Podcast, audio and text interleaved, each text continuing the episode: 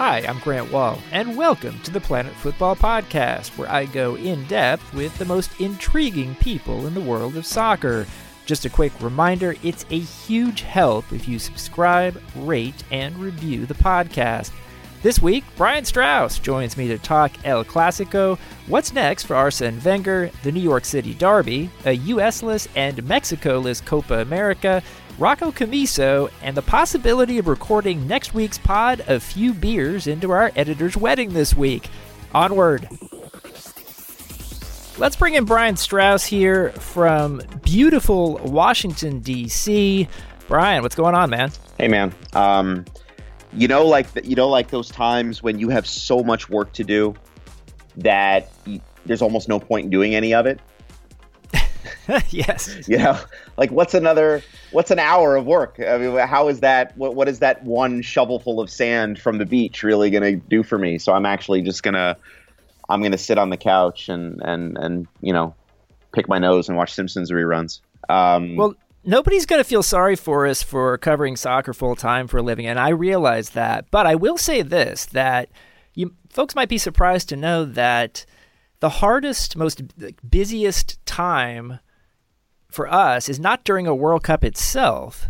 It's right before the World Cup because you've got a million preview things that you're working on. Yeah, yeah, we've each got these these two magazine features. Uh, my first one like 4,000 plus words is due tomorrow as we are recording this. Um, and uh, I'm behind. So so it happens. If cover if covering soccer means being at home in your underpants, pacing at three in the morning, trying to figure out how to explain, you know, solidarity payments to a magazine audience, then then be jealous of that. Be jealous. I have two magazine stories I need to write by the end of the week for our World Cup preview issue. Uh, Sports Illustrated. Very excited about the stories, um, uh, but I got a lot of work to do between now and the end of the week before we both go to the wedding of Avi Creditor, our SI.com soccer editor, uh, who we're very happy is getting married. We wish the best to him and his new bride. That'll be uh, that'll be Sunday. That's exciting. I really no. Congr- congratulations to him. Um, it's weird because like getting married is is like it's it's pretty common, right? I mean, most people do it. Um, but yet, like I like for me, like I have a better chance of like starting for Barcelona or walking on the moon than getting married. So like for me, it's like a really really impressive achievement. And Avi is the man. So congrats to him. And um, and I don't know, like I haven't been to a wedding in a while, but typi- typically back in the day, I was always like, you know, I'm always sat at the table by the kitchen, you know, like I'm always in the corner. Um, so uh, you know, maybe I'll be there again, and I'll I'll uh, I'll get really drunk because I'll have this well, because I'll have this story done. It'll be great. Well, maybe we can sit at the same table in the corner and record next week's podcast a couple of beers in. a drunk history Planet Football podcast. Let's do it. People are like, "Wait, you're sober now?" Yeah. so let's start with El Clasico. Uh, Barcelona Real Madrid 2 2 at Barcelona. Barcelona maintains its possibility, likelihood at this point, of going the entire La Liga season undefeated, which is not getting nearly as much attention, I think, as it should be. I agree with you. Yeah. Um, you know, are they going to be called like the Invictos, like the Invincibles were for, for Arsenal?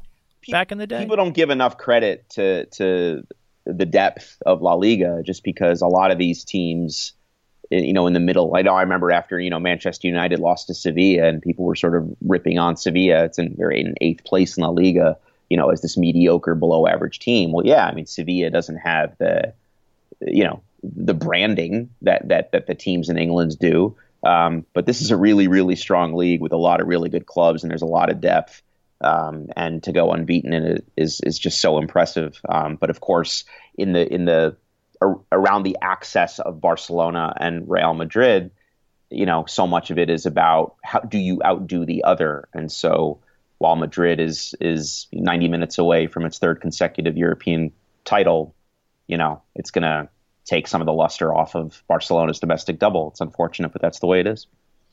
So this was probably the lowest stakes we've seen for an El Clasico outside of the one in Miami last summer. uh, and and actually, like that game in Miami, it didn't matter. They came out to play uh, chippy game. Wide open game, even though Barcelona played most of the game down a man. Uh, terrible refereeing on both sides. Uh, I know VAR has gotten a lot of stick lately, but please bring it to La Liga because there were so many instances in this game, whether it was Suarez obviously fouling Varane on right before Messi's goal, or Bale should have been sent off uh, for putting his cleats in in uh, the thigh of uh, or the the calf of a Barcelona player. Uh, or I think like uh, right yeah, along, yeah, right along the the touchline. Yeah, yeah, that was savage. Or or Marcelo, you know, drawing a clear penalty with no call uh, late in the game. Is that the first uh, call Marcelo hasn't gotten in his career? That guy. Or or Sergio Ramos being Sergio Ramos and probably deserving a second yellow, not getting it. Uh, there were just so many examples in this game of bad calls on both sides that I think it was just general incompetence. But it was still a fun game and a terrific goal, albeit aided by Suarez's foul that Messi scored. Uh, and, it, and his first one that was a Sergi Roberto who, who who sent that that looping cross into Suarez. Beautiful that, cross. Oh God, that was I love that goal. I love I love just quick, ruthless goals. You know, conjured out of nothing by really really smart, talented players. Um, and and and that was an absolute. You know, that was a dagger. That was just a out of nowhere. Uh, beautiful play, um, you know, incisive, uh, impactful, explosive. It was it was wonderful. That was that was probably my favorite play of the game. Cristiano Ronaldo scores for Real Madrid, injures his ankle in the process, comes off. Oh, that's right. Yep. Uh, sparks some concern about whether he'll be at 100% for the Champions League final, but that's still a ways off yet. Um, and Gareth Bale, who probably should have been sent off earlier in the game, hits a, a nice equalizer for 2 2. So, um, the other thing that came up around this game was the guard of honor. This is the stuff. best thing. This is the this, this is the best thing about this week's weekend's Clasico is the fight. So fill fill, fill everyone in on this. I don't know that I can. Uh, I it is it is essentially seen it. It's when players on the opposing team. We saw it for for Arsene Wenger this weekend as well. It's when it's when a collection of people defined in some way um, make a i don't know stand on either side make a pathway you know we, we, see it sometimes in finals when the winning team goes up to collect their their medals and the, the, the defeated team or maybe sometimes vice versa before the defeated team goes up to collect their their silver medals you know they'll stand on either side and and they'll make a they'll make a what do you call it you know a, a pathway for them you know and honor them and applaud them as they walk in between and uh, up to wherever they're going. And so, yeah, there was this massive pissing contest in Spain this week about whether or not Madrid would give a guard of honor to Barcelona for being the La Liga champions, and it just became this ludicrous, um, you know, junior high homeroom um, kind of kind of debate. And you know, well, they didn't do one for us, and so we're not going to do one for them. And and uh, it was awesome. It was so petty and stupid, and I loved the fact that it became a topic of conversation. So Real Madrid was were they suggesting that Barcelona had not given them a guard of honor for the World Club Cup title? That is what Zidane said. They did not give us the guard of honor for winning the Club World Cup, so we're not going to give them one for winning La Liga, which is awesome. Oh, that's, that's just, that's just great, and and and it, it reminds me of the, the the the sort of the forced, awkward stupidity of it. Reminds me of another really really sort of strange Spanish tradition that requires, I, I believe this is, it's the club presidents, I believe. And so they, at every game, the two club presidents must sit next to each other in a, in a, in a box. So you have like, you know, you have these two guys who, you know, don't want to spend two hours together, probably maybe aren't even friends, maybe are rivals, uh, you know, maybe would rather be getting work done or sitting with their colleagues or friends. Instead, they just sit rigid you know, like they're wearing suits made of plywood, you know, uh, in the front of a, of a box at midfield. And so every now and then the camera will pan toward them and they both look like they want to just swallow a cyanide pill. And that's how they're watching their teams play. And it's just, it's ludicrous. And so it's, so I, and I enjoy that. I, I enjoy other people's ludicrousness. And so, yeah, so the Guard of Honor farce was really funny. And I guess they made, I guess I read that they made, like, they had Barcelona staff give the players the guard of honor because Madrid refused to do it, which is also awesome. What if we told people that you and I were currently giving a guard of honor to Barcelona? Would that be sufficient? A two-person guard of honor. Let's do it.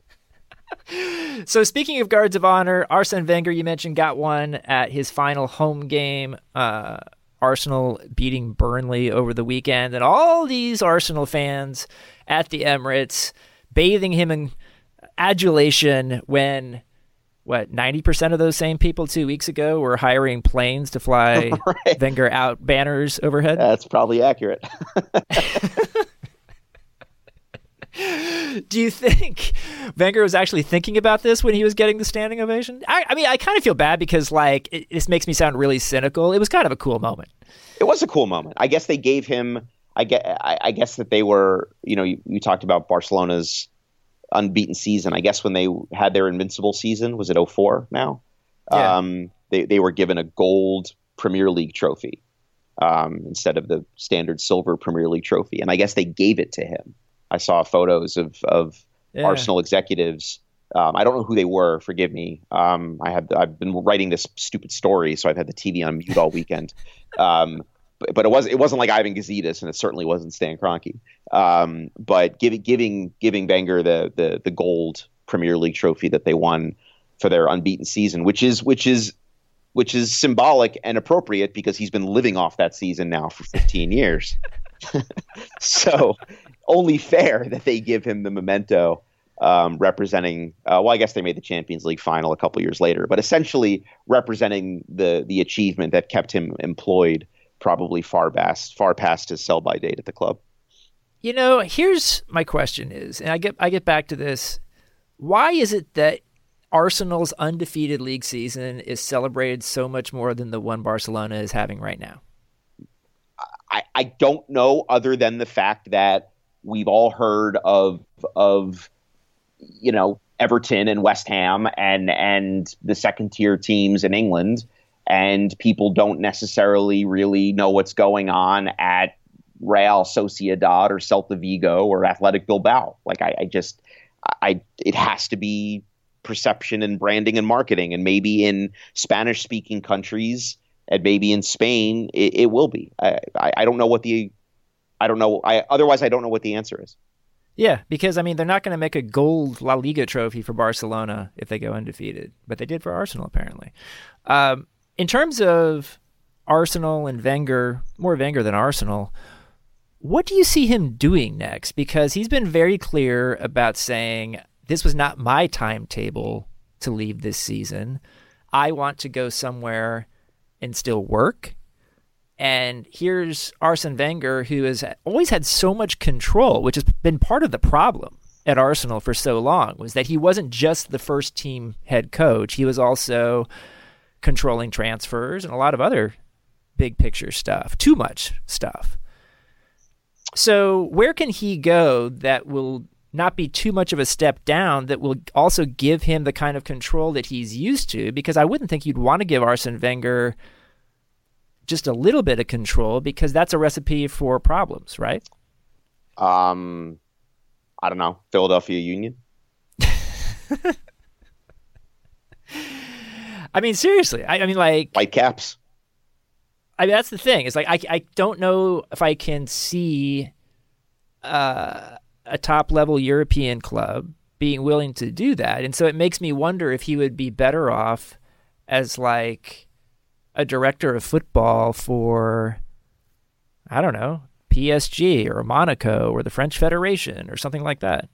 He's from, um, uh, I mean, obviously you associate with him with Monaco. He's from Strasbourg in France. He played there. Um, yeah, I mean, maybe he maybe he goes home, right? I mean, he's he's you know in his late sixties, right? Uh, Mid sixties, late sixties. Um, it'll be interesting. And and but I agree with you. I, I agree that that he's going to take a step down, so to speak, to a club that has you know a, a little bit lower of a profile. Um, but there, but those clubs would would love to have him. I mean, if you're if you're the Vancouver Whitecaps, you know you'd love to have Arsene Wenger. You know, if you're you know a team in, in France or a team in in in Germany or, or wherever. Maybe he wants to stay in England. Maybe he uh, you know, maybe he coaches uh, you know, Accrington Stanley. I mean, people forget though that like he took risks and went to not your typical places earlier in his career before he came to Arsenal. He was in Japan for a while. Yeah. I think uh, with the same club Gary Lineker went to. I don't know if they were there at the same time. Was that Kashima Antlers? I don't remember what they're called. I think so. Or maybe it was something else. I'm actually going to look this up right now because I feel like I should know. Um, let's see here. Um, Nagoya. Gramp is that Grampus Eight? Yes, Nagoya Grampus Eight. Okay. They are. You should. Everyone listening, if if you if you're if you've got ten minutes to kill, look up uh, some of the ludicrous names of Japanese clubs.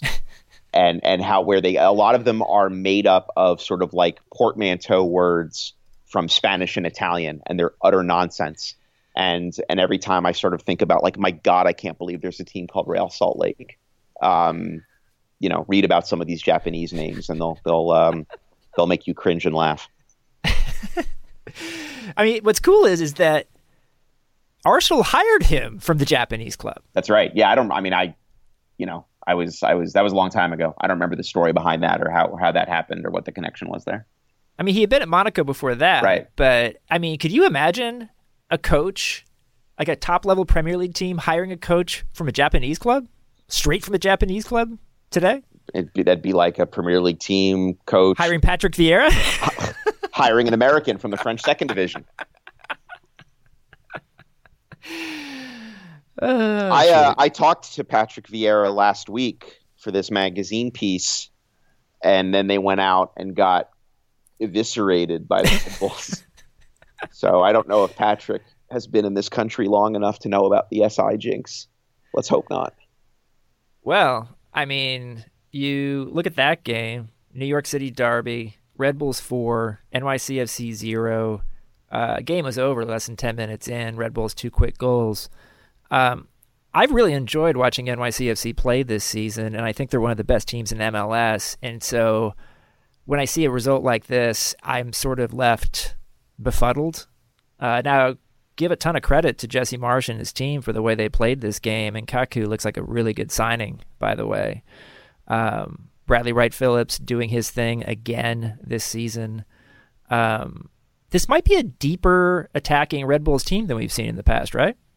I mean, they're always going to generate chances, right? Because of their press, because of the way they play, because of the way they harry teams. And when you have a team like NY at CFC that wants to build, that wants to possess, that wants to uh, that that has a structure that that has them building from deep up the field. Uh, if you're not precise on the day, you're playing into the hands of a team like the Red Bulls that essentially is inviting you to do that. And so when one team isn't precise and the Red Bulls finish their chances, you're going to get a result like the one we saw. And this is not the first time they've they've blown out NYCFC, right? So if if the stars are aligned because of the way these two teams play, you're you're going to get a result like this. Um, yeah, Kaku looks looks good, and of course it makes you wonder. Um, had had Marsch been confident in him, or had Marsch been, or Kaku been ready, or whatever the dynamic was there when they played Chivas, um, it, may, it makes you obviously wonder uh, what could have been there.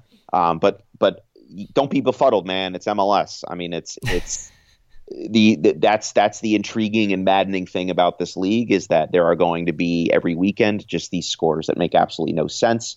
Um, you know, we have both, like you said, we have been so immersed in World Cup stuff and and and not only the work required to get ready for it, but the logistics too, right? I mean, you know, just getting ready for this trip to Russia.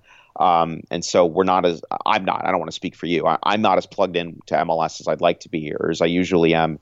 And so you you look at scores, you look at some highlights, and you're just like, wait, when did Orlando become a clutch soccer team that win that grinds out results? Like when did when did this occur? But it, it's happened. They've won six in a row, you know, and uh, you know Dallas has lost only one game. Um, Atlanta's still doing great. Uh, so you know there, there are there are some trends emerging here. San Jose is really really struggling. Um, I wonder Mikael Stahre. I wonder what the what the dynamic is there um, I look forward to plugging back in, in in, in September if I'm not in a Russian prison. Big if, my friend. Yeah. I mean, I look at Orlando early in the season, and I really thought Jason Kreis was in danger of losing his job after the first few games. Yeah. Because I thought they might pull the trigger on him because it didn't get off to a great start. They were missing guys, but they were losing games. And they had a great comeback and won a game early in the season. And then that turned things around. They've been fantastic ever since. Um, I mean, they haven't exactly been beating up um, the cream of the crop. I mean, Colorado, San Jose, Philly, Portland before they sort of started to get some traction under Savarese. Seattle, my God. Like, I mean, but but they've They're been here before, right? right? I mean, half yeah. halfway through the 2016 season, they were in deep, deep, deep trouble and thought they needed, you know, witchcraft, uh, you know, and soul selling to make the playoffs. And of course, now, you know, we all remember that they were the champions of 2016. So, but yeah, they they are they, they look inept and they look frustrated and they look slow. Um, and uh, they've got one win now in in seven games. Um, so plenty of time to turn it around. This is MLS. Uh, Garth Lagerwey said they're going to spend big over the summer. Um, obviously, they have to replace Jordan Morris. Um, but uh, you know, Seattle and the Galaxy as well. You know, the Galaxy, the the the the bloom has come off sort of the Zlatan signing. They've they've lost four of five, and so um, you know these are two marquee clubs in the league uh, that are really struggling. And uh, but again, by by the fall, this may be ancient history. You know, this is just the way this league is, and so we get results like NYCFC shipping four goals to the Red Bulls, and we get you know six game win streaks in Orlando, and, and who knows whether either of these things mean a damn, you know, three or four months from now. Well, I do think the difference between LA Galaxy and Seattle is that I think Sigi Schmid is in real danger of losing his job. And I thought that heading into the season. I don't think Brian Schmetzer is. I think he's earned a lot of credit getting Seattle to the final the last two seasons and winning one of them. But I thought Sigi Schmid, and I love Sigi personally, I think that was a weird hire out in LA when when that was done. And I also think there's a fair amount of pressure on the Galaxy to at least get to the playoffs this year, especially given all the money that they've spent uh, on designated players. Um, and that's not even including Ibrahimovic.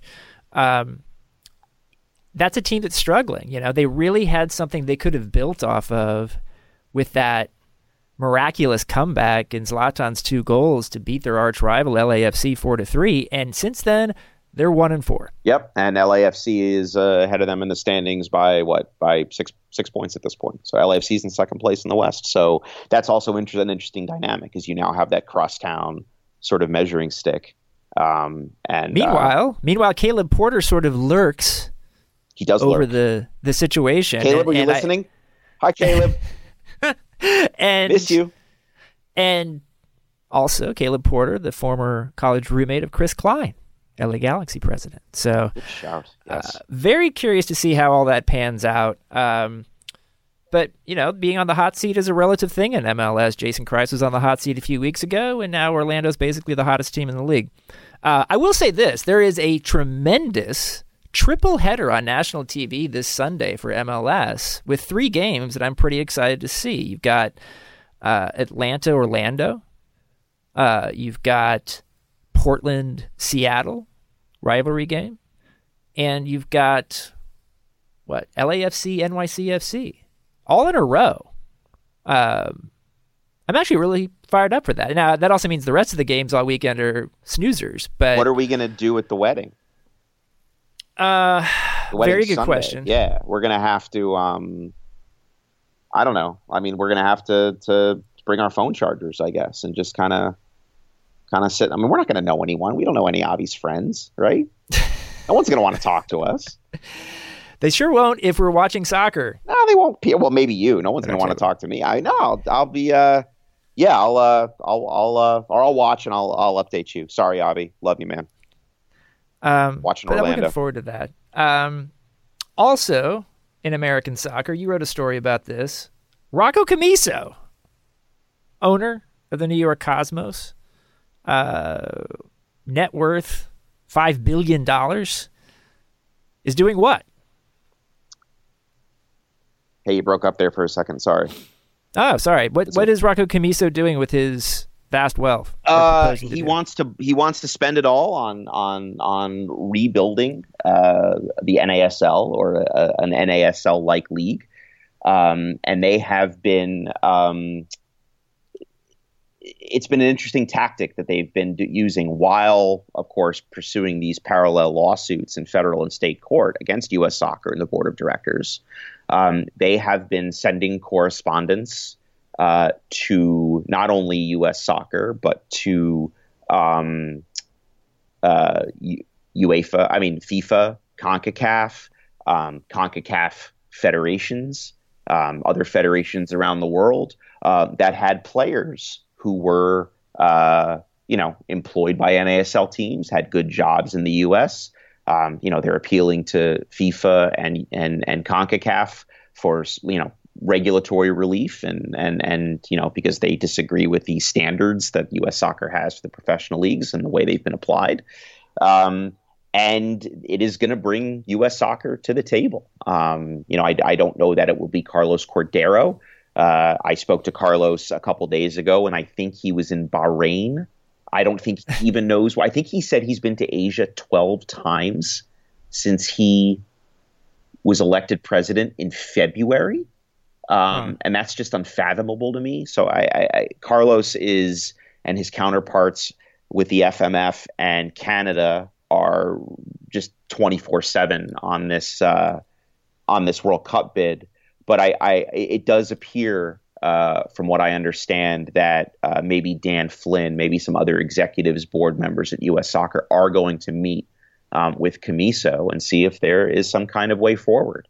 Um, and it's going to be a game of chicken because U.S. Soccer is going to say, okay, maybe we grant you sanctioning, maybe we grant you leeway, but you got to drop the lawsuits. And of course, then Commisso says, and I'm I'm I'm not in the room, I'm hypothesizing, but you know, maybe maybe they're using sock puppets to talk to each other. I don't know, but um, you know, Commisso says, well, I, you know, the lawsuit's the only thing protecting me at the moment. So I'm, why would I drop that? Why would I give? Why would I give away my only leverage? You know, you do this for me, and then over time, maybe the lawsuit doesn't continue, et cetera. So those kinds of of of posturing are going to take place. But it, it, does sound like there's going to be a meeting, um, and that these letters and this offer to invest $500 million in pro soccer and sort of reaching out to other parties around the world to try to get them interested in what's going on here, it does sound like that at least has tipped the scales a little bit.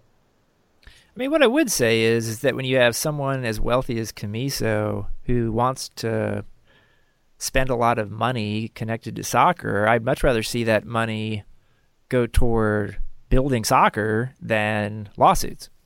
Yeah, no question. And he's and he's got well, he's got money for both.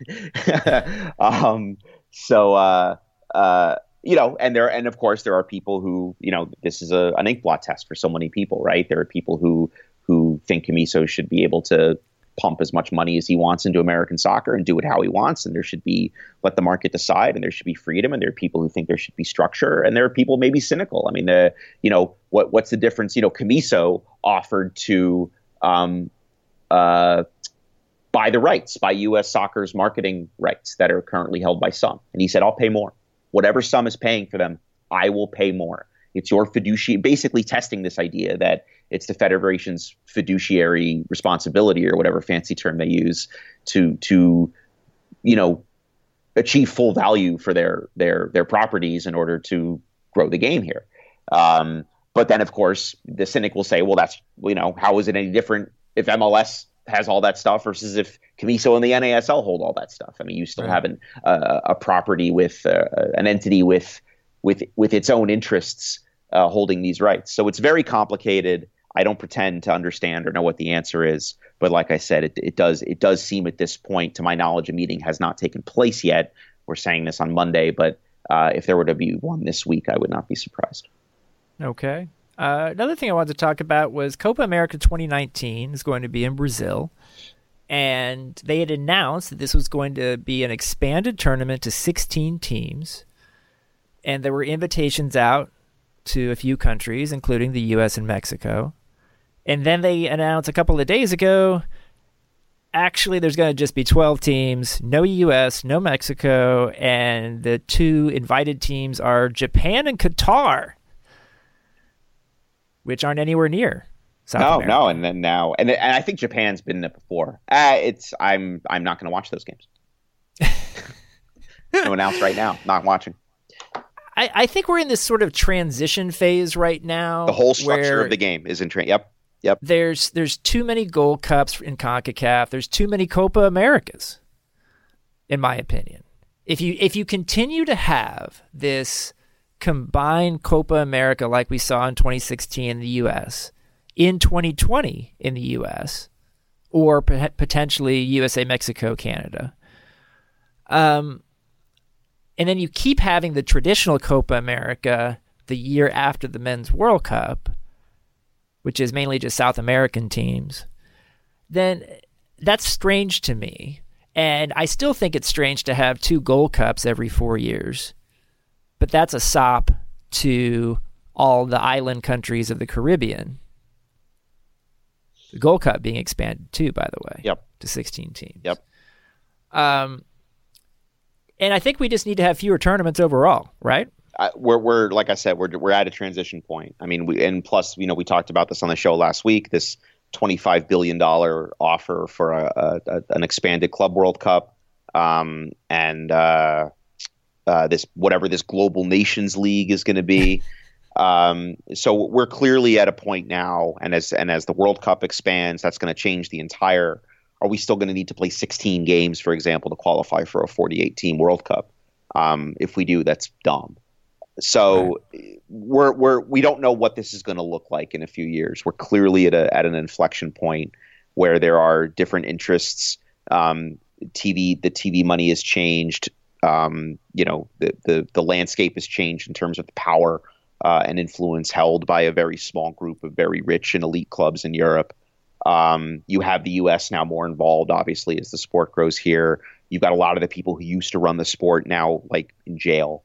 Um, so or dead. So th- there's there's or banned or otherwise not available. So I don't know. I don't know what it's going to look like, but clearly I agree with everything you said. Um, the Copa America Centenario was fun, and we all talked about at the time, like, what if the over the Euro summer, right? Over the summer, you know, the, the the summer between World Cups, you know, while they were doing the Euro, we had the combined Copa America. That would be pretty sweet. Um, but there's a million reasons why we why we shouldn't do it, and there's a million interests pushing either way. So I, I it's just gonna it's just gonna look that the structure of the sport is changing. These nations leagues are coming on. The confederations cups are going away. Nobody knows when we should do a gold cup or a Concacaf cup. I don't even know if that thing still exists. Um, it's it's all it's all incomprehensible, and we'll just have to check in. Let's check in on this topic in a couple years when we're doing this podcast from the Denny's we work at and um, and uh, we'll talk about it. So, I mean, no, I'm not. I'm not. Well, I think isn't it true? Like, if we played in, you you can't you can't get mandatory player releases for non-confederation events, right? Right. So we could not bring an A team or the necessarily the team of our choosing or whomever. I'm sorry, whomever the coach, U.S. coach in 2019 is, a team of his choosing um, to a Copa America in Brazil. So then you start thinking about bringing a B team like Bob did, and whenever that was, 2009, seven, seven. Uh, thank you, and got got wrecked, right? Because it was basically a, an MLS All Star team that just. But it was actually a lot of guys who had their first serious experience with a national team who ended up being on the 2010 World Cup team. Look That's it up. True. That's true. Yeah, Benny Feilhaber, one of them. Jay um, DeMerit. Jay DeMerit. Thank you. Um, so right, it's good for us. I would love to. I would love to take a B team to the to the Copa America, but I don't know that CONMEBOL wants to see a a USB team. I I don't know what the politics are, but I just I just know that that we're in the middle of of something that's in significant transition, and we have no idea what it's going to look like once we once we come out the other side. I mean, here's where I would like to end up. Uh, I would like to end up with a combined Copa America involving CONMEBOL and CONCACAF the same summer as the Euro, like we saw in 2016. I think that those are two equivalent tournaments. And I think they're awesome, especially yep. because everyone sends their best possible teams. That gets people excited. It doesn't need to be in the U.S. every four years at all. Maybe well, once every eight years. Except when, except with the, you know, the now and then you'll have your Neymar going to the Olympics instead of the Copa kind of deal, I suppose. But um, yeah. You know, that's up to them. I agree. And but then when somebody says, well, you know, the, if there are if there's a 16 team Copa America every four years, that's six Concacaf countries, right? and you know the U.S. and Mexico will qualify automatically. So that's four CONCACAF countries. And is that fair for a region of of however many teams, 40 plus teams? You know, and and and there should be a way for these teams to to, I mean, you can call it a sop to the Caribbean countries, but at the same time, you you can't also go and say to them, look, all the revenue that came from those Gold Cups, you can't have that anymore because they don't exist and the chance to play at a high level international tournament not going to happen. Sorry because we've only got four qualifying spots and you know costa rica is going to get one and honduras is going to get one. So good luck. Look if you, if you want to make it a, you know if you want to make it a, if you want to make it a 24 team tournament i would not die if that were the case and and throw a bunch of island nations in there. Um though i would say that the nations league is going to give a lot of competition that's true compared to the past That's true. for Maybe those if they same figure island out, nations. Yeah, if they figure out these nations league things, and and then that those are the mortar around the bricks of you know these these these quadrennial continental tournaments, then maybe that's the way this all shakes out. And then I have no problem with Confederations Cup going away at all. So if you replace that with a a 24 team expanded FIFA Club World Cup every 4 years, I you know, we've talked about this. I know your thoughts um, you know, wanting an annual Club World Cup, but I, th- I, think I think eventually the Club World Champion is going to be decided by a playoff between the winner of the Summer ICC and the MLS All Star Game. For the Charlie Stillitano Cup. Yes, that is how we're going to do it. It's been decided. Um, Don't at us. I mean, here's what I would say. I am tired of two Gold Cups every four years. It's Just lot. make it one. It's, it's a lot, ridiculous. dude. I have I covered. hate. I have covered so many. Cups. I have covered so many U.S. El Salvador games in Frisco. I can't even tell you. Ugh, Um, I, I'd be fine with that. I would be fine with it. the other thing is, you don't have to have some big summer tournament every summer. Like Alexis Sanchez has played in summer tournaments every freaking summer going back to 2014. Well, he's getting this summer off. And he's getting this summer off, which is maybe connected. I don't know, but I just think that's kind of ridiculous. Yeah, agreed. It, it's going to change. It, we're in the middle of the change. It's just hard to see. It's hard to see through the through the uh, through the muck to what it looks like on the other side. But but we're in the middle of that now. Well, I am looking forward to a 32 team World Cup, which is the perfect number, even if that World Cup doesn't have the U.S. involved. And it starts pretty soon. So you and I are going to start maybe the next couple of weeks ramping up the World Cup talk a bit. Uh, we're, as we mentioned, just buried in World Cup preview stuff right now for Sports Illustrated magazine. So we should be able and qualified to talk about some of this stuff. Well, even if we're not, we're going to do it. That's true. Yeah. That's true. Now keep in mind this it will either excite our listeners or horrify them. We're going to have a daily podcast during the World Cup. And you will be landing in Moscow on June 12th, the day before we find out if North America will host World Cup 26 or Morocco. You will be you will be in the Politburo by then, I believe. Right? You'll have been there. I will have been there 5 days Okay, by, or right. 4 days by then. right. So I get in the I get in the twelfth. Um, and yeah, yeah, you'll you'll hear my my drooling jet lagged idiocy, I guess, on a podcast uh, straight away. But for the merriment of everyone involved, uh, we are going to record a podcast the day you land, and every day thereafter until the day after the final. Um, Did you know this? Am I just informing you now that we're actually going to be doing a podcast every single day, and including like World Cup off days? No, no. I mean, I well, I mean, I don't know. I I I can't see past this four thousand word story that I've got on my plate that Adam is waiting for um, in twenty four hours.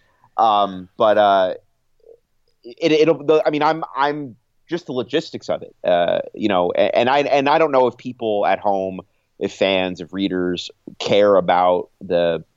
It's hard to know, right? It's hard to know about about the the the behind the scenes stuff of being at a World Cup and whether that interests people or not.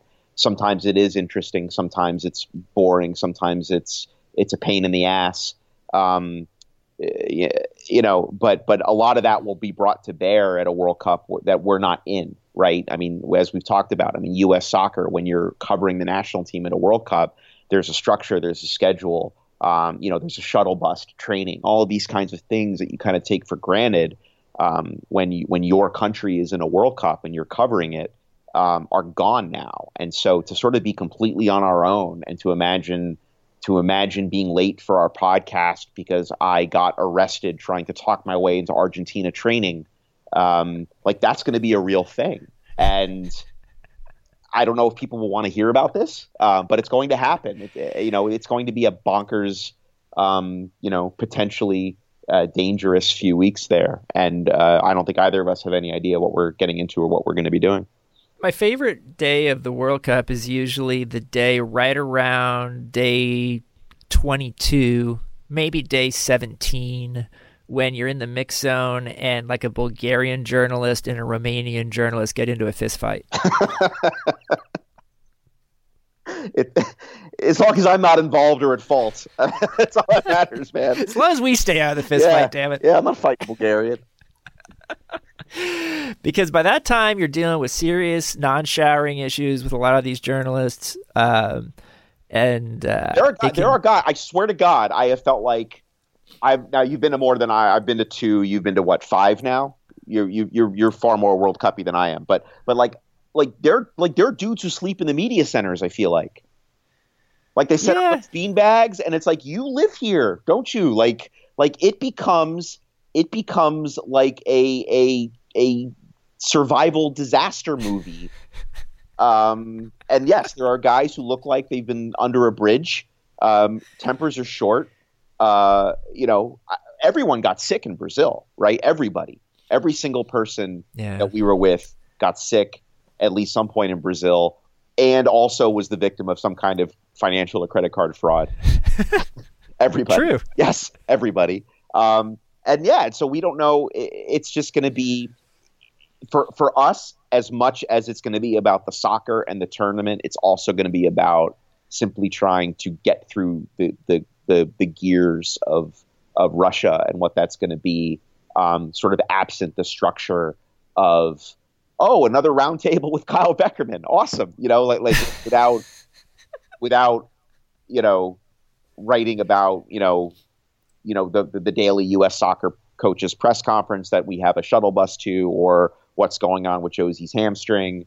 Um, it, it's just it's going to be crazy. And obviously, you're also you're you're going to have two. At least I've only got one employer. You've got you've got two employers uh, to deal with over there. So you're going to be shuttling back and forth between Fox and SI, and and um, you're going to go insane. I'm actually thinking that maybe we should still have an, a daily update on Jozy Altidore's hamstring and call Jozy and have him come on and tell us about his hamstring. God, um, Jozy's I, I, Jozy does have a good sense of humor and he, he, can be a fun guy, but I imagine his patience with that uh, with that bit wearing out pretty fast. so we'll at least have a daily update on the podcast of amusing travel note of the day. Um, of which I'm expecting plenty from you since you'll be traveling around Russia more than I will. But uh, enough of our talk for it, this podcast. It's been fun as always. Let's do it again next week. Yeah, if I still have a job. Yeah. Thanks for listening to the Planet Football Podcast. I'd like to thank Brian Strauss as well as everyone at Cadence 13 and Sports Illustrated who supports this podcast. Please, if you like the pod, tell your friends, subscribe, like, and review it on Apple Podcasts or wherever you get your podcasts. It really does help the cause if you do. And check out the 30 Minute Planet Football video show hosted by me and Luis Miguel Echegaray on SITV. That's available on Amazon and Fubo TV. Recent guests include Becky Sauerbrunn, Brad Friedel, Rory Smith, and Miguel Almiron. See you next time.